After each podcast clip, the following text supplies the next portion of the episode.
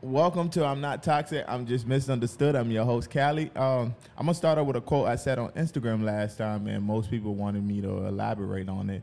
I say, in order to receive love from your partner, you have to understand how they perceive love, and that way you'll know when they're loving you. Most time, like when we go into relationships, we tend to go in with how we want to be loved. The same thing as treat me how I treat you. The, the way I love you is the way I want you to love me. We kind of go in a relationship just wanting exactly what we want, and that's it. There's no in between or anything, and it's kind of selfish. Not understanding your partner in that sense is is is just something that's just going to end up with both of y'all coming out, you know, with, with trauma, I guess. Because I have been in situations like that, but that's a story for another day. The topic for this episode is have the church failed this generation? The reason why I picked this topic is uh, religion has always been a focal point of my life. It's always been what I am, and God is who I'll always go to when I'm happy and when I'm sad. I grew up in a Christian household where my grandmother owned an orphanage back in Liberia, and on that orphanage, at nighttime we would uh, we would have something called devotion, where we would sit in circle in a big circle, and everybody say a Bible verse and tell God, "Thank you for the day," and goes on. And then at the end, we would pray, and after praying, someone would preach and stuff, and that was something we did daily. The, the whole time I was over there, wherever we was at, we did that. When we moved to different places during the war, we did that. God was always our focus. So me growing up in that wasn't something that was forced upon me. It's something I loved doing. Because when I was a child, my mother told me a story about how at, at age four I had malaria. And during the war, we didn't have much medical attention, you know. My mother said it was bad. With malaria and asthma, it's just,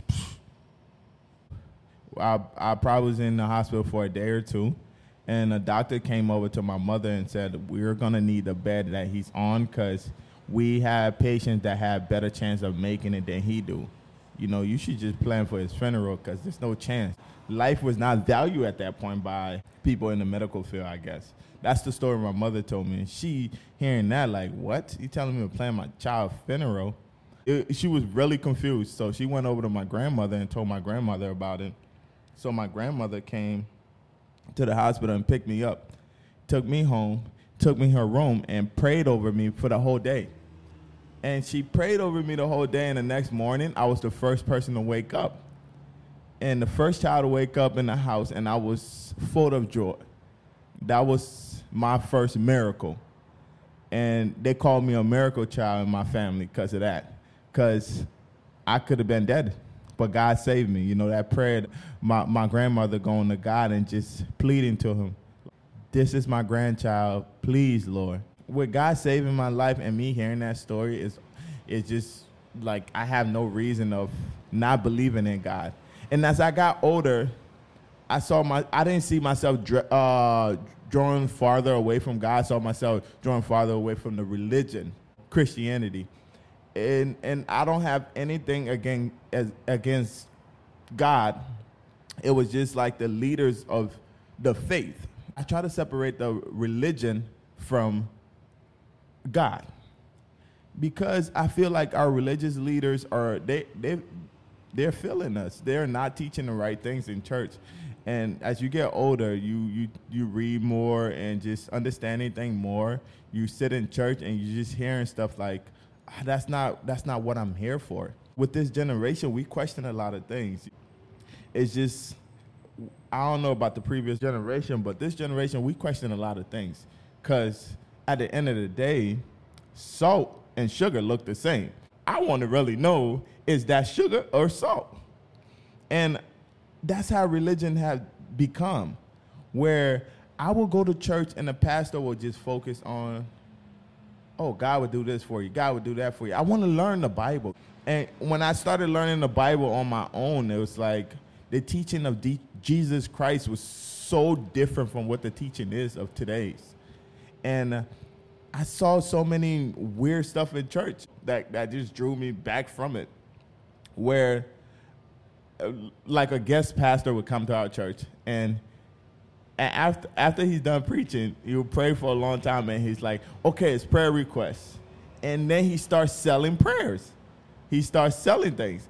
They're like, oh, yeah, if you if you uh if you put in a thousand dollars, I'll pray for you. You know, you start you, they start saying these little things, and I'm like, and I and my mother for a while she would like we was broke. My mother we didn't have sometimes we didn't we barely made rent, but my mother would go up there and write like a five thousand dollar check to these pastors to pray for, and it was they was selling prayers.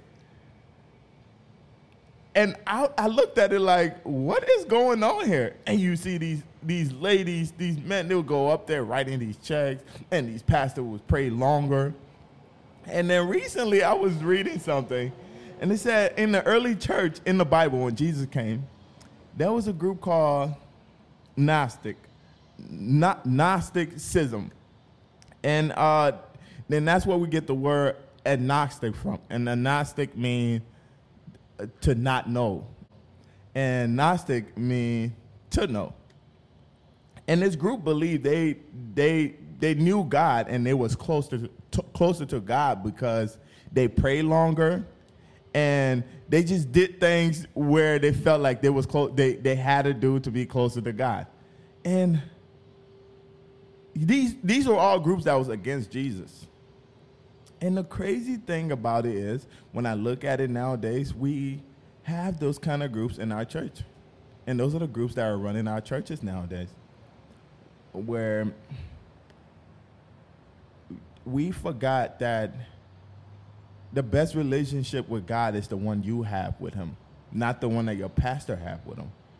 And um, and that was one thing Jesus wanted us to focus on, having that relationship with the Father in heaven and uh, we, we, we, we forgot that. And I believe if Jesus came back today, our church system would kill him.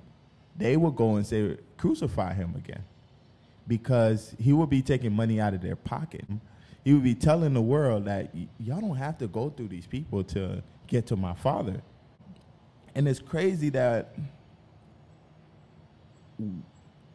our our parents, my parents, I, I, I can't speak for other parents, my parents just just focus on you know going through the pastor to get to God. I'm not saying the pastor the pastor in the church is is an important thing. The man of God is an important thing. Don't get me wrong.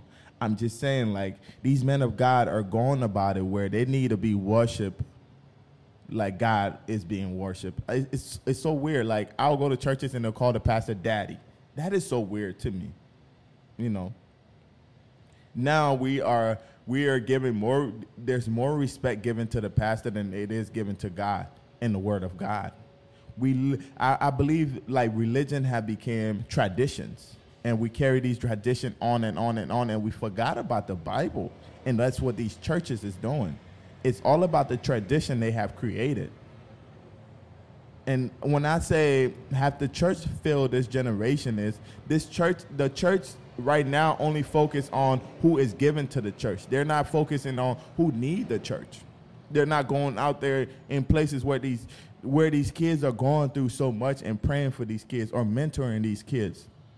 They're not there for them. They only care about the rich donors in church, the ones who are giving more offerings and, and, and paying the tithes and stuff, where they forget about what the main focus of the church is.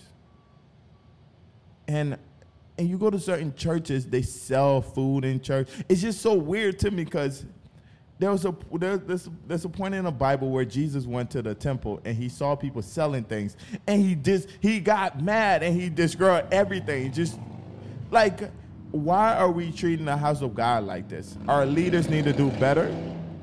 Our leaders really need to do better in church. They really need to understand what their main focus of church is, and. Uh, every time I go to church, I just hate hearing about money. I know money, you know, you need money to pay for this and do this. I understand that. But I just like I want to hear the word of God. I want to hear the teaching of God. I want you to focus on the Bible, the teaching of Jesus Christ. You know, I want to see the churches do more with the homeless out here. I live downtown and I just see so many homeless people, and uh, I believe like the churches have got to the point where they blame the homeless for being homeless.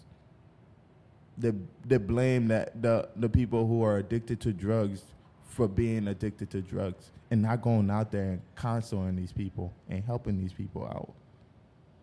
So that's what I mean when I say have this church fill this generation because I see most people, most people in my generation drawing farther away from church, not going to church, and and they would rather go to brunch on Sunday than go to church because the church is not teaching right. The church is not holding on to their member right. The church, they're just saying, okay, we got who we got, and that's it. We're not going to go out there, you know. And that's the problem with the church today. Leaders, I hope a pastor see this. I need to do better. This is I'm not toxic. I'm just misunderstood. I'm your host, Callie. Thank you.